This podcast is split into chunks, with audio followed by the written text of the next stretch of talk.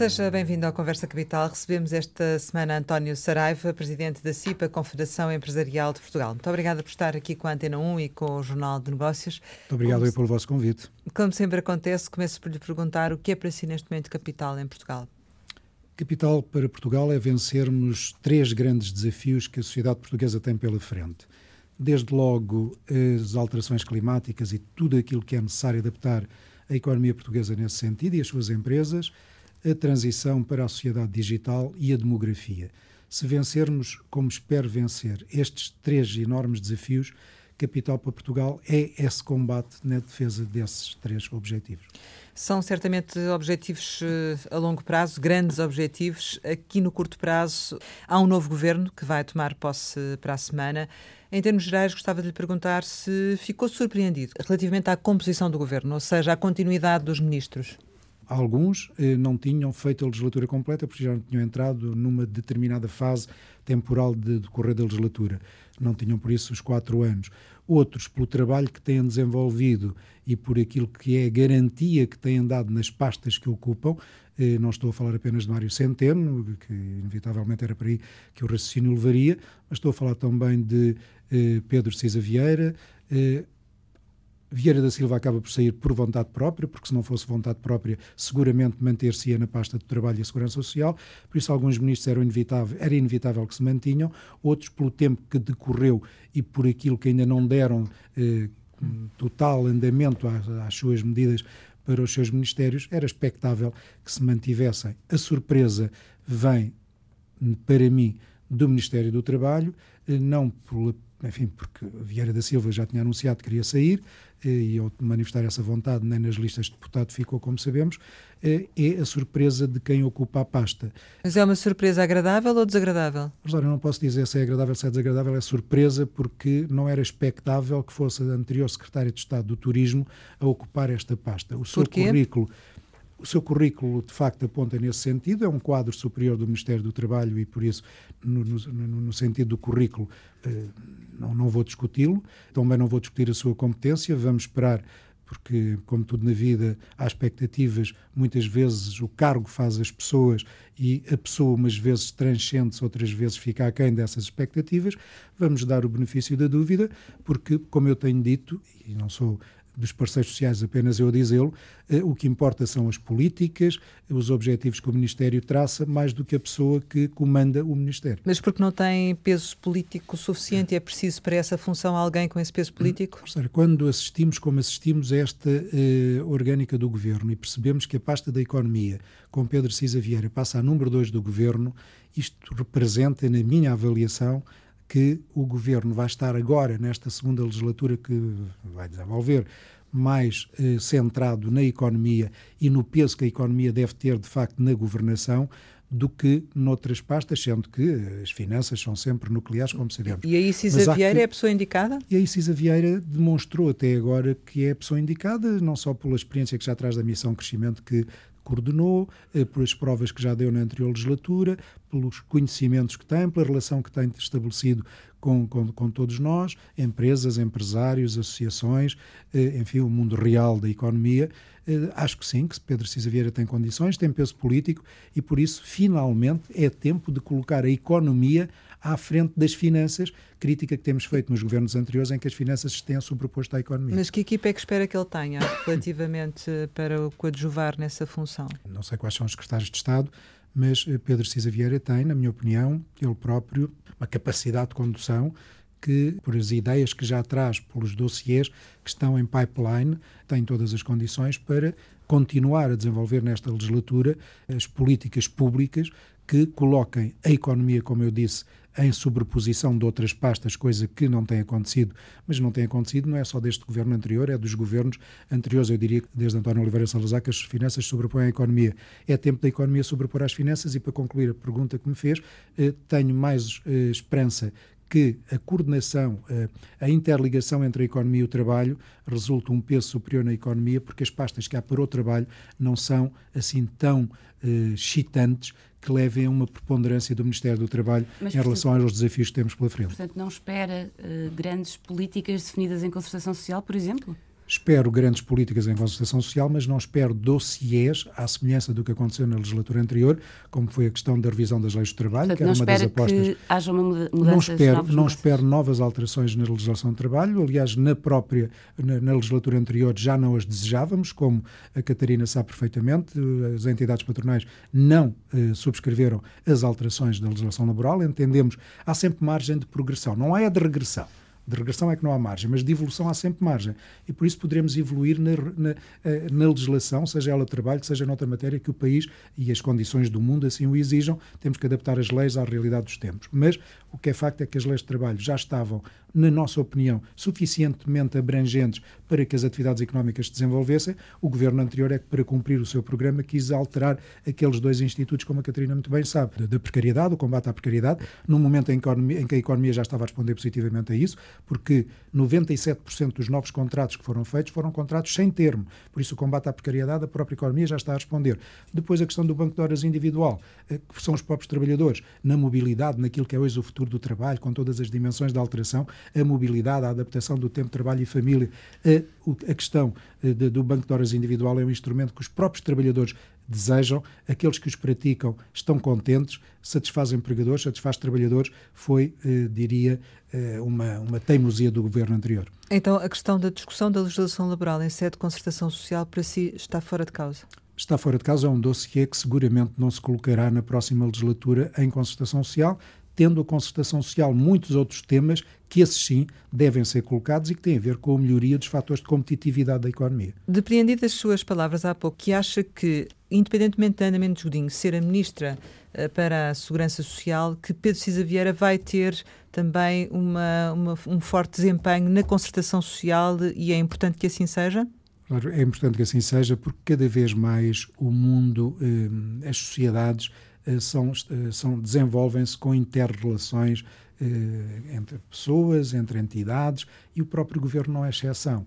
Por isso, sendo certo, como prevejo que a economia, pelo peso que agora é dado a esse Ministério e a Pedro Cisa Vieira, vai ter um papel mais importante, hum, com, com um peso maior na, na, na orgânica do governo, que finalmente a economia vai estar à frente de outros dossiers. Será uma compensação, não é? Não, não falo em compensação, hum. falo numa interligação, numa interrelação virtuosa em que a economia e o trabalho vão ter precisamente para a melhoria dos fatores de competitividade da economia portuguesa, que estar muito interligados, porque a dimensão do trabalho, dos postos de trabalho, das relações em contratação coletiva, não visam apenas o Ministério do Trabalho, visam um conjunto de fatores que têm a ver com a economia. E a economia é um conjunto de variáveis que não é apenas centrada, não está apenas, na minha opinião, centrada no Ministério do Trabalho. Portanto, não, não está a colocar a questão no sentido que as fragilidades de Ana Mendes Godinho serão compensadas pela presença de Cisa Vieira? Orzeiro, eu não sei se Ana Mendes Godinho tem fragilidades, é porque no final da legislatura e no final sua, do seu exercício de carga avaliaremos o Ministério tem que ter políticas independentemente do seu coordenador. Não sei se tem fragilidades, eh, vamos ver. Uma das políticas que o Governo tem manifestado a intenção de promover seria a de um acordo em concertação social que envolvesse não apenas o salário mínimo, como já é habitual, mas também os restantes salários da economia. Como é que isto se pode fazer? Como é que vai funcionar na prática? Pode-se fazer se, como eu tenho defendido há tempos a esta parte, em sede de concertação social, os parceiros sociais, governo, empregadores, estruturas sindicais, conseguirmos gizar, conceber um acordo social de, eh, diria até para a legislatura, onde a política de rendimentos, a política salarial, seja um dos vetores. E a questão do valor de salário, sendo importante para quem o recebe, não é apenas a variável-chave do trabalhador, do, do, do bem-estar do trabalhador. E sendo certo que o salário mínimo tem que evoluir, como tem evoluído nos últimos anos, o que temos que discutir é os saltos dessa evolução que não podem ser abruptas, porque as empresas aquelas que estão mais fragilizadas e mais expostas à concorrência internacional, que é perversa, não conseguem adaptar tão rapidamente abruptos aumentos da sua massa salarial. Temos que lhes dar algum tempo. Mas o salário mínimo tem que evoluir, tem que, tem que, ir, tem que ir aumentando. Mas não podemos reduzir a discussão da política de rendimentos só ao salário mínimo.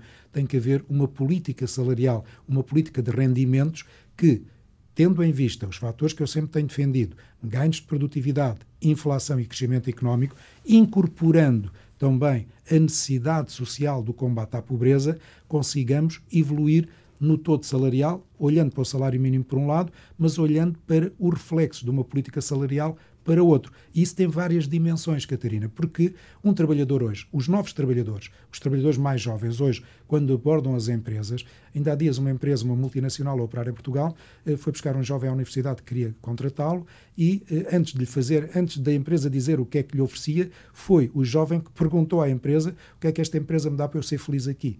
Eh, porque de facto o salário é uma das componentes, mas há a carreira, há os projetos, os projetos que as pessoas gostam de se realizar nos mesmos. Há um conjunto de fatores que esta dimensão do futuro do trabalho, que a CIP recentemente apresentou o estudo, encerra. Por isso, a política de rendimentos, a política salarial, é um conjunto de fatores que se têm que interligar mas com outros fatores. É um conjunto de fatores vago ou existe, Não, por exemplo, a intenção de estabelecer uma referência para os aumentos salariais em contratação coletiva? Tem que existir um referencial, porque temos que levar à contratação coletiva as dimensões que em concertação social não são possíveis. O salário mínimo, como sabemos, é o governo que o decreta ouvida a concertação social. Mas depois há um conjunto de outras dimensões ao nível das atividades profissionais, porque aquilo que é eh, necessário para a agricultura, pela sua especificidade, não é igual para a indústria. Muitas vezes a indústria tem incompatibilidades com o comércio ou com o turismo. Porque, Portanto, no fundo está a dizer que seria, seria, seria difícil haver um acordo para estabelecer uma referência por fixa, é... por exemplo, um aumento de 2% ou daquilo que Não estou a dizer que é fácil não sendo forçosamente difícil. Digo Mas é, é desejável? É desejável, porque é em concertação social e por isso um dos papéis fundamentais do diálogo social tripartido é precisamente esse. É que dossiês que são à partida difíceis têm ali a sede própria para serem dirimidos entre as três partes envolvidas, para em diálogo social conseguirmos obter os acordos. O acordo é necessário, um acordo de médio prazo, uma legislatura seria ideal. E porquê? porque evitava o desgaste anual de estarmos anualmente a discutir temas quando poderíamos dar estabilidade social com um conjunto de indicadores dando esses referenciais. Imagino, o salário mínimo no final da legislatura deve atingir X, sem que agora, obviamente, lhe diga qual é o X, porque isso terá que resultar da negociação em concertação social.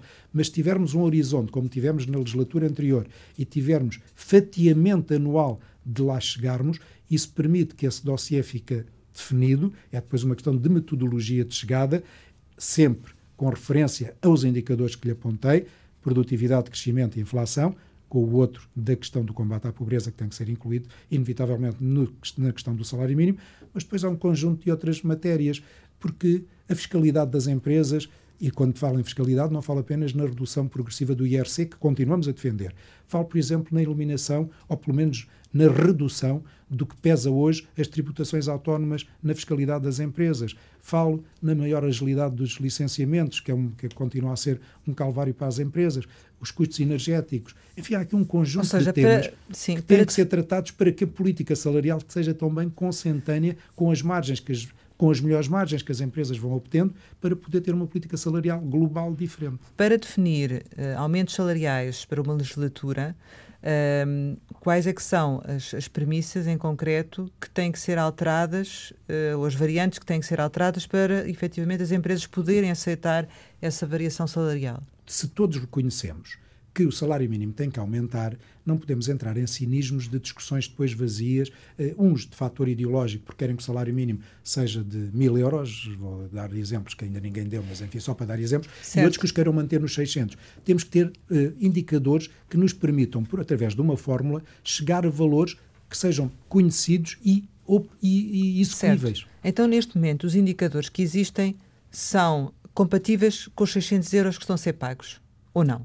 Numas situações sim, noutras não, porque quando falamos nos 600 euros, há poucas empresas. Há muitos trabalhadores, bem sei, porque temos um conjunto de profissões com poucas qualificações que, porque pouco qualificadas, pouco especializadas, a remuneração é baixa. E por isso o combate à qualificação e à melhoria dos conhecimentos que temos que ter dos nossos trabalhadores. Mas a maioria dos contratos coletivos, o salário mínimo é superior a 600 euros. As empresas, hoje, uma empresa que queira contratar um trabalhador, se lhe pagar apenas 600 euros, tem muita dificuldade em os contratar, seja na agricultura, na indústria, no comércio. Por isso, os 600 euros é um referencial, é, é o chão. Mas nenhuma empresa, eu na minha empresa, o mínimo, o mínimo que estou a pagar é 850 euros. Por isso, não há. Uh, é um referencial, é, uma, é, é, um ponto de partida. Se já atualmente não é, como é que se pode afirmar que então é possível aumentar porque mais o salário mínimo? Porque, casos, porque, em alguns casos, e porque o salário mínimo é indexante de outras realidades, temos que subir o salário mínimo, porque ele é um indexante com uma sustentabilidade de o eh, garantir.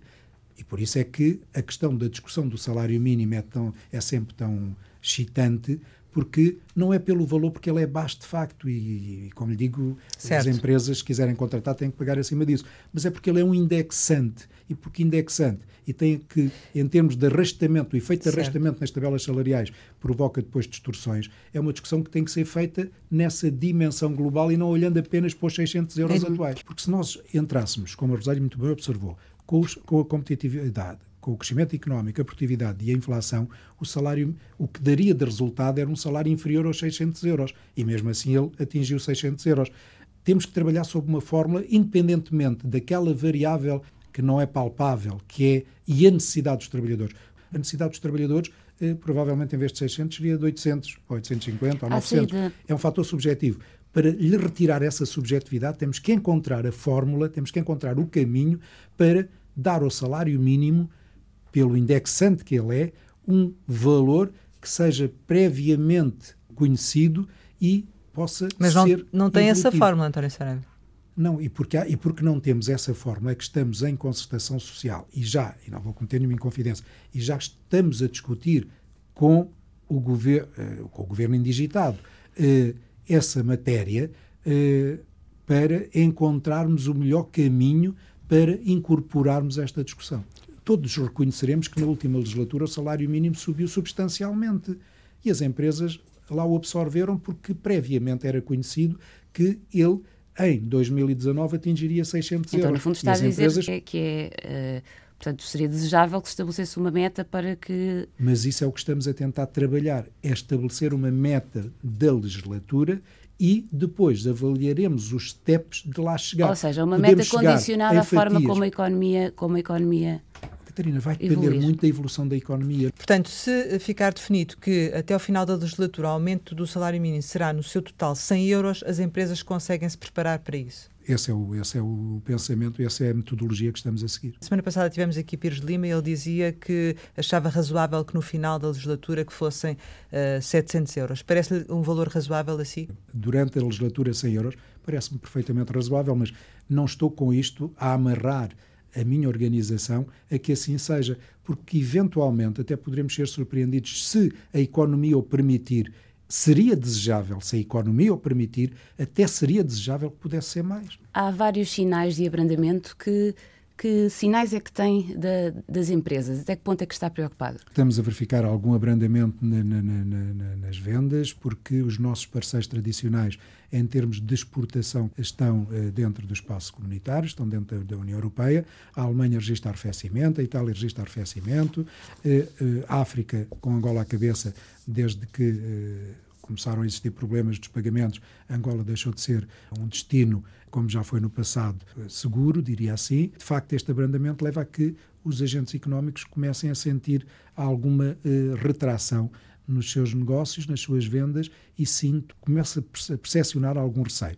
De qualquer maneira, isso não impede que os investimentos tenham sido feitos. Nós captámos investimento nestes últimos anos estrangeiro e significativo. Eh, penso que, se a memória não me a qualquer coisa como 3 mil milhões de euros. Portugal continua a ser um destino, eh, apesar dos fatores que temos que alterar, de fiscalidade, justiça económica, tudo isso que, tenho, que me tenho ouvido dizer, mas eh, comparativamente pela tranquilidade, pela paz social, pela estabilidade política, continuamos a ser um destino eh, que vai atraindo algum investimento, pelas boas infraestruturas que temos. Enfim, se as variáveis externas, se de que dependemos muito, não alterarem substancialmente, não vejo nestes próximos dois, três anos nenhum perigo para as atividades económicas. Portanto, não está, não está preocupado? Não estou muito preocupado. Mesmo em relação ao Brexit e também às, às taxas eh, dos Estados Unidos, não, isso não são fatores? Claro, são fatores, obviamente, que em termos de, de, de, de, economia mundial nos devem preocupar e devemos acompanhar, porque esta guerra comercial Estados Unidos-China e agora mais recentemente Estados Unidos-Europa os produtos portugueses já vão começar a sentir esses efeitos, como sabe, com os 25% de taxas aduaneiras alfandegárias que vamos passar a suportar em alguns produtos. De facto, eh, preocupa-nos o reflexo que isso tem.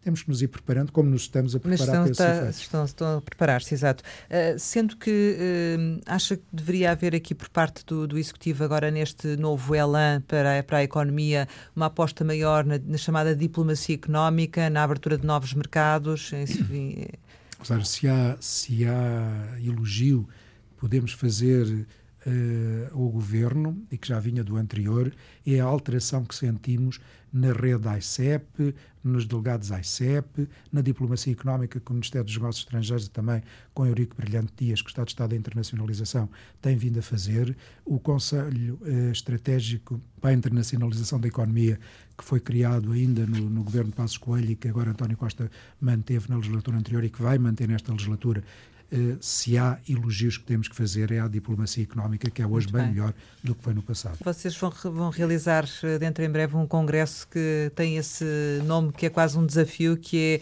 Portugal, crescimento ou estagnação? A resposta está nas empresas. As empresas têm estado a responder? Tem, Rosário, se nós observarmos o que temos vindo a subir nas exportações e nos novos mercados que temos obtido, retiraremos essa ilação, porque estamos hoje eh, comparativamente ao PIB, com 44% das nossas exportações, viemos de 27% há pouco tempo atrás, e isso representa um dinamismo, uma resiliência das empresas portuguesas. O nosso Congresso, como teve a oportunidade de lembrar, é, é isso mesmo.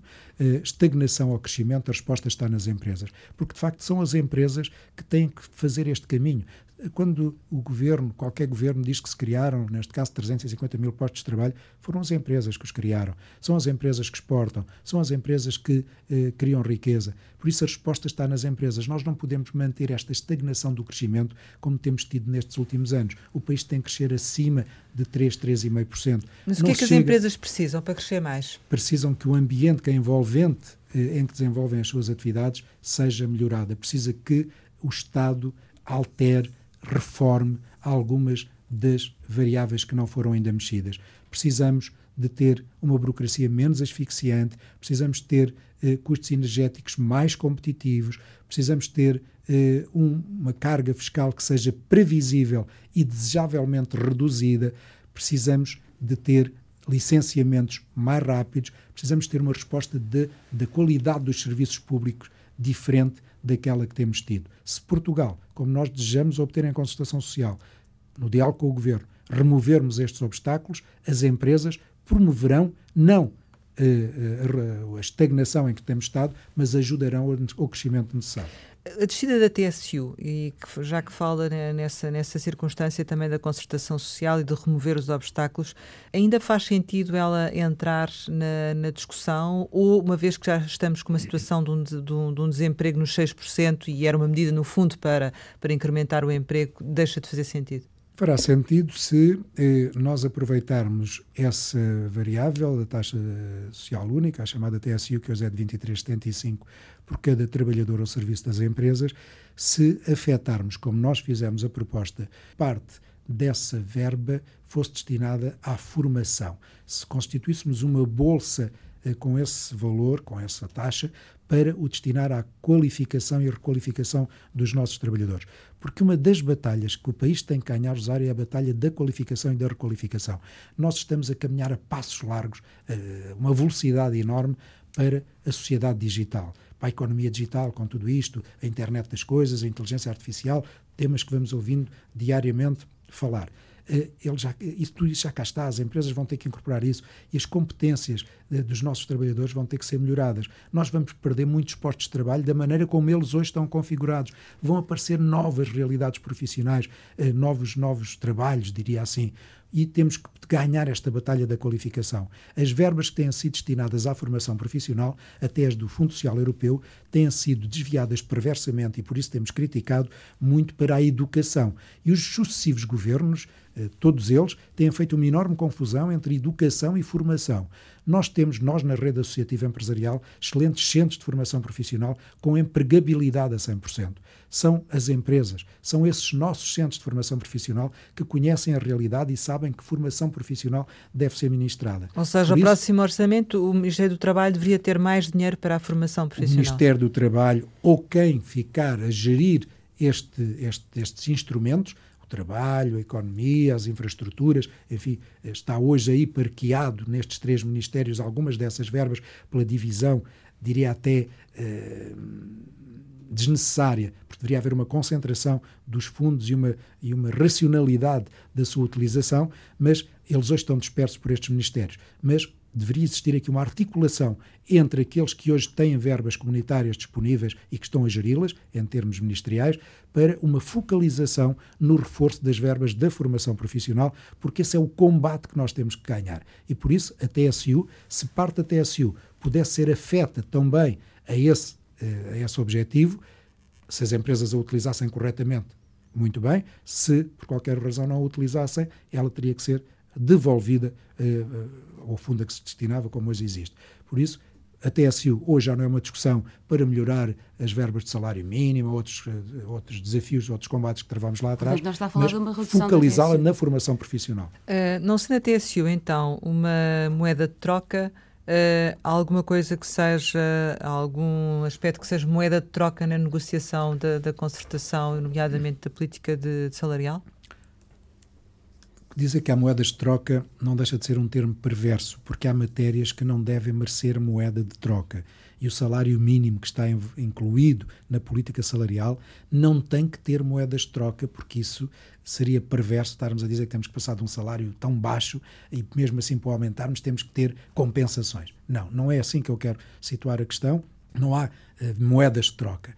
Há fatores de competitividade que têm que ser melhorados para termos uma política salarial diferente, mas para termos melhores empresas e para termos incorporação de tecnologia, para termos Então não há assim nenhuma medida em concreto? Ah, já lhe disse algumas, a fiscalidade. Sim. Nós estamos a sofrer hoje uma carga absurda de tributações autónomas, por exemplo. Não a vou pôr como compensação, mas vou pô-la como remoção de obstáculos ao nosso desenvolvimento económico. As tributações autónomas são hoje um imposto perverso porque cada vez, por cada orçamento do Estado tem vindo a subir a arrecadação de receita desse, dessa rubrica, a tributação autónoma há aí margem, seguramente, para ser reduzida e poder dar às empresas uma outra perspectiva de não terem tanta carga em cima de si. Já há algum tempo vocês insistem nisso e que nunca, nunca, nunca, nunca foi alterado. Qual é que é a perspectiva Rosário, agora Nunca foi alterado porque a avidez, a, a necessidade de alimentarmos um Estado gordo como nós temos, porque nós reduzimos qualquer coisa como 70 mil funcionários Sim. públicos com alguma adulteração dos serviços e da qualidade dos serviços que isso representa. E mesmo assim a despesa aumenta, nós estamos a reduzir o déficit e ainda bem que o estamos a reduzir. Mas a despesa pública tem vindo a aumentar em valor. Há aqui qualquer coisa que eu não sou economista e, enfim, como bom lentejano, às vezes tenho dificuldade em entender. Nós temos que saber que Estado podemos ter, que Estado podemos pagar e por isso temos que fazer a reforma do Estado. É evidente que isso não vai ser moeda de troca, estou a dizer as reformas que o país tem que fazer. Certo, certo. Por isso o Estado tem necessidade de arrecadação de receita e é mais fácil alterar dando mais impostos do que reduzir despesa. Mas, mas não ficam a, a perder. Tem que ser reduzir despesa. Certo, mas não tendo uma moeda de troca, não ficam a perder. Ou seja, no fundo, ao apresentarem uma série de, de questões, em vez de se concentrarem num aspecto em concreto que querem efetivamente que aconteça, não estão a perder com isso? Um acordo para a legislatura, um acordo de concertação social para a legislatura, não pode ter apenas uma bala de prata, não pode ter apenas, olha, nós fazemos isto e vocês dão-nos isto. Não, temos que pensar estrategicamente o país. Uhum. E pensar estrategicamente o país envolve um conjunto de fatores, envolve um conjunto de apostas E é com esse espírito que o Governo está também? Até agora, pelo menos, António Costa, enquanto secretário-geral do Partido Socialista, que foi nessa qualidade que nos recebeu, mostrou essa disponibilidade. Nesse sentido, pergunto-lhe se, eh, estando o governo uh, sem, sem geringonça e uh, mostrando a CGTP que continua, nomeadamente agora no final desta última reunião, com posições muito duras e com exigências muito concretas que vão muito para além daquilo que efetivamente as empresas parecem estar disponíveis, considera que é provável que a contestação vá aumentar? Tem algum receio relativamente a isso? Não, acho que a contestação vai manter-se em grupos profissionais como tem existido. Esses grupos profissionais, porque se sentem lesados nesta ou naquela sua necessidade, vão fazendo essa contestação. Mas o que é verdade também, Rosário, é que se atendermos àquilo que foram os resultados eleitorais, aqueles que mais contestaram, que mais gritaram contra, olha, desde logo contra a legislação laboral, que este governo se juntou aos patrões para fazer, o que é facto é que a população portuguesa deu eh, ao Partido Socialista, que foi acusado de se ter juntado aos patrões a expressão eleitoral que deu, e deu aos partidos de esquerda, que vocifraram contra isso, menos 115 mil votos ao Partido Comunista e menos 57 mil votos ao Bloco de Esquerda. É bom Sendo que não CGTP, haja geringonça, António Saraiva? Eu acho que o governo eh, pode viver perfeitamente em geometria variável de apoio parlamentar sem ter essa figura da geringonça. Porque o que é verdade é que já na legislatura anterior, com essa chamada geringonça, o governo não deixou de navegar em eh, acordos parlamentares, porque algumas vezes vimos ir buscar o apoio à direita.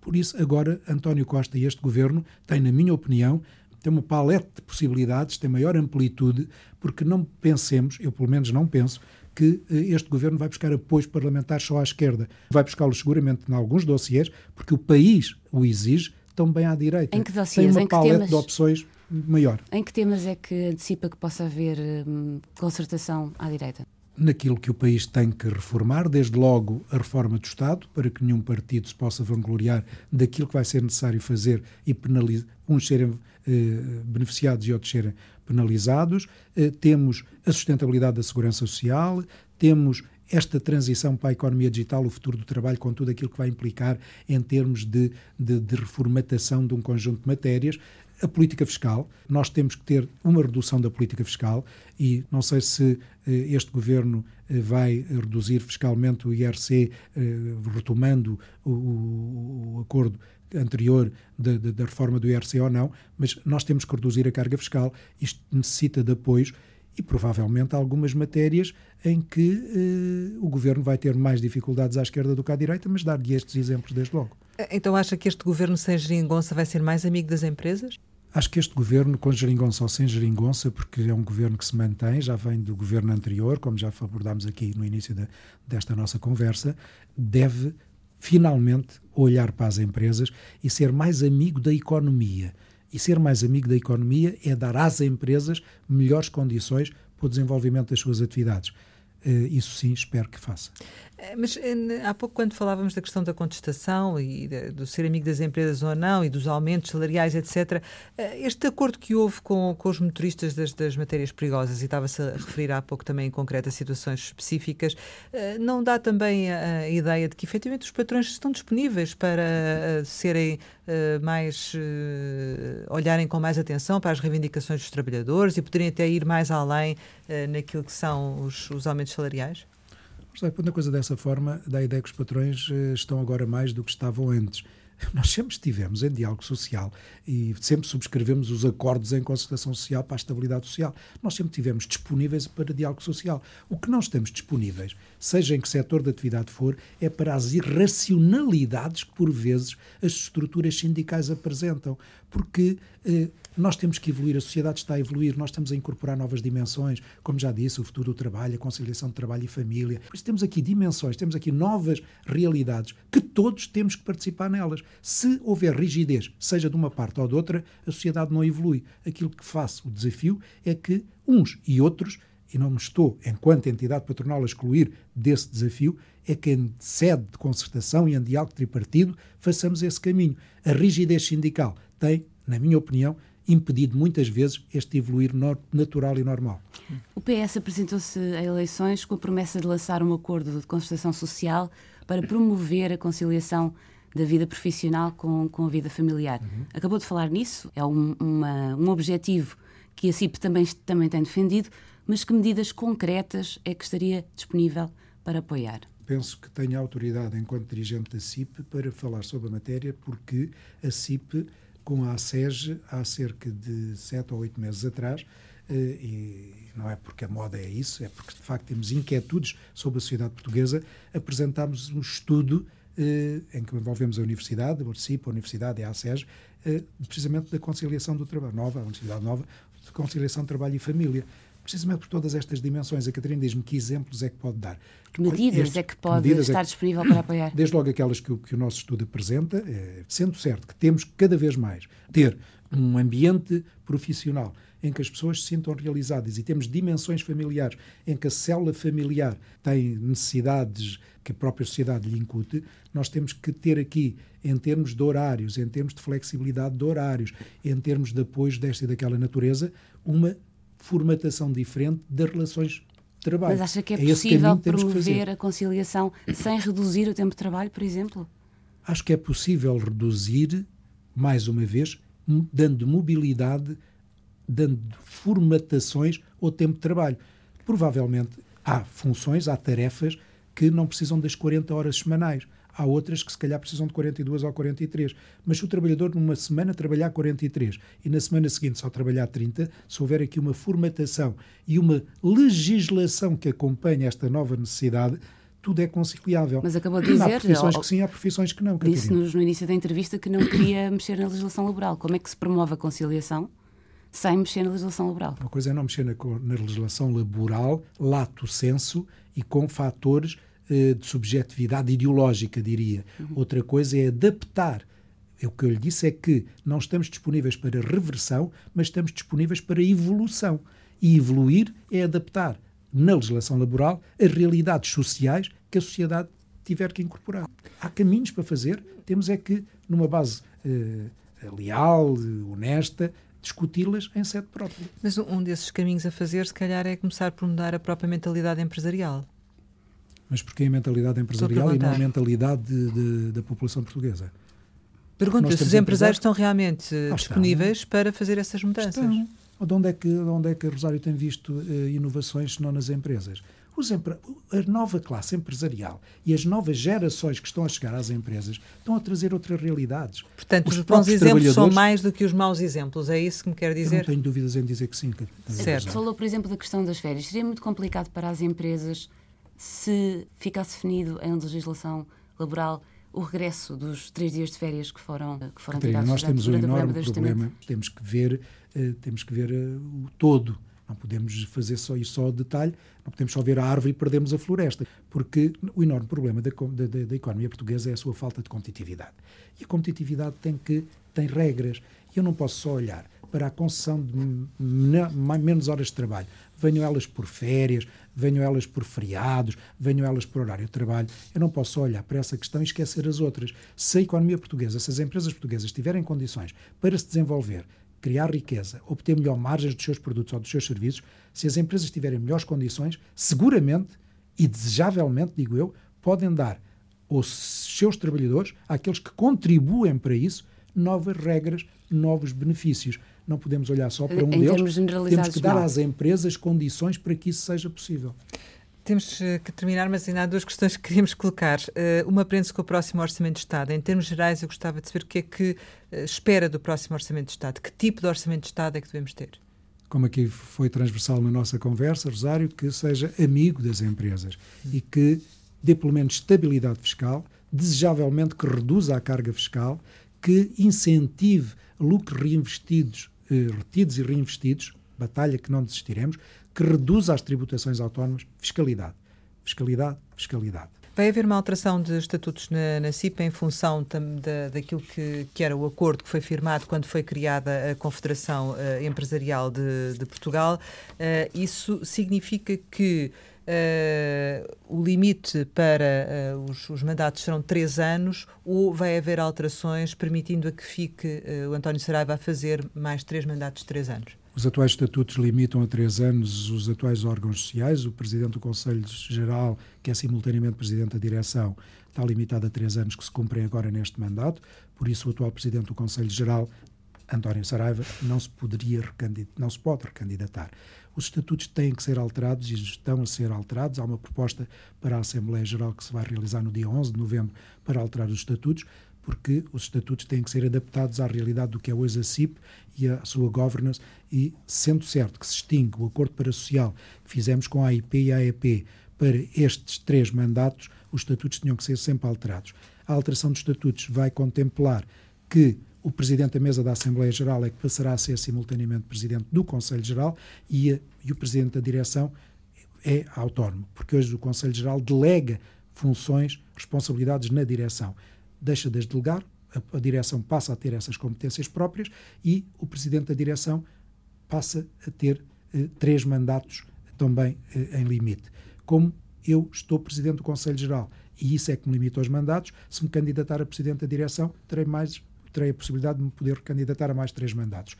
Foi essa a vontade dos meus colegas, em várias cartas que fizeram chegar ao Presidente da Mesa da Assembleia Geral, solicitando que ele me convencesse, passa a expressão, a fazer mais um mandato, coisa, Rosário, que não queria fazê-lo. Vou fazer este ano 66 anos, no próximo mês. Tenho um tempo de associativismo, de que muito me orgulho, mas que registro já alguma saturação e, de facto, queria abraçar os desafios profissionais e deixar a CIP os continuadores que seguramente existirão solicitaram-me isso, utilizaram argumentos, convenceram-me a fazer mais, a que eu me disponibilizasse a fazer e farei mais um mandato. Não farei três mandatos, mas aceitei fazer mais um mandato. Estarei presidente da CIP, se assim os associados o desejarem, na próxima Assembleia que faremos eleitoral, três anos à frente da CIP. Quase mais uma legislatura. Quase mais uma legislatura. António Saraiva, como habitualmente no final lançamos algumas palavras para uma resposta rápida. A primeira é pessoal do Miradouro uma recordação que me é muito grata e que em dois mantenha jantares mensais. Creme Nívia. Um creme passa publicidade que usamos há muitos anos, mas que era a carrinha, eh, era a designação que nós fazíamos, dávamos à carrinha da polícia quando fugíamos pelas ruas porque era proibido jogar a bola e eles levavam-nos para a esquadra. E era a designação que nós dávamos ao carro da polícia. DOCA 13. DOCA 13 foi o início da minha eh, profissão. Entrei para a Algesnave quando se inaugurou a DOCA 13 na Lesnávia, são sempre memórias profissionais que ainda mantenho, porque os meus sonhos profissionais são sempre na Lesnave, curiosamente. Patrão. Uma designação que designa a resiliência, o sacrifício, uh, o voluntarismo de um conjunto de pessoas deste país que diariamente ajudam o país a crescer. Inimigo?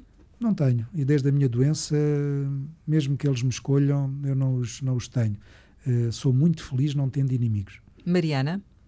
A minha mulher, que me acompanha há 50 anos, uh, porque comecei a namorar muito novo, e a quem devo uh, o suporte de ter feito o que fiz na vida. Sonho?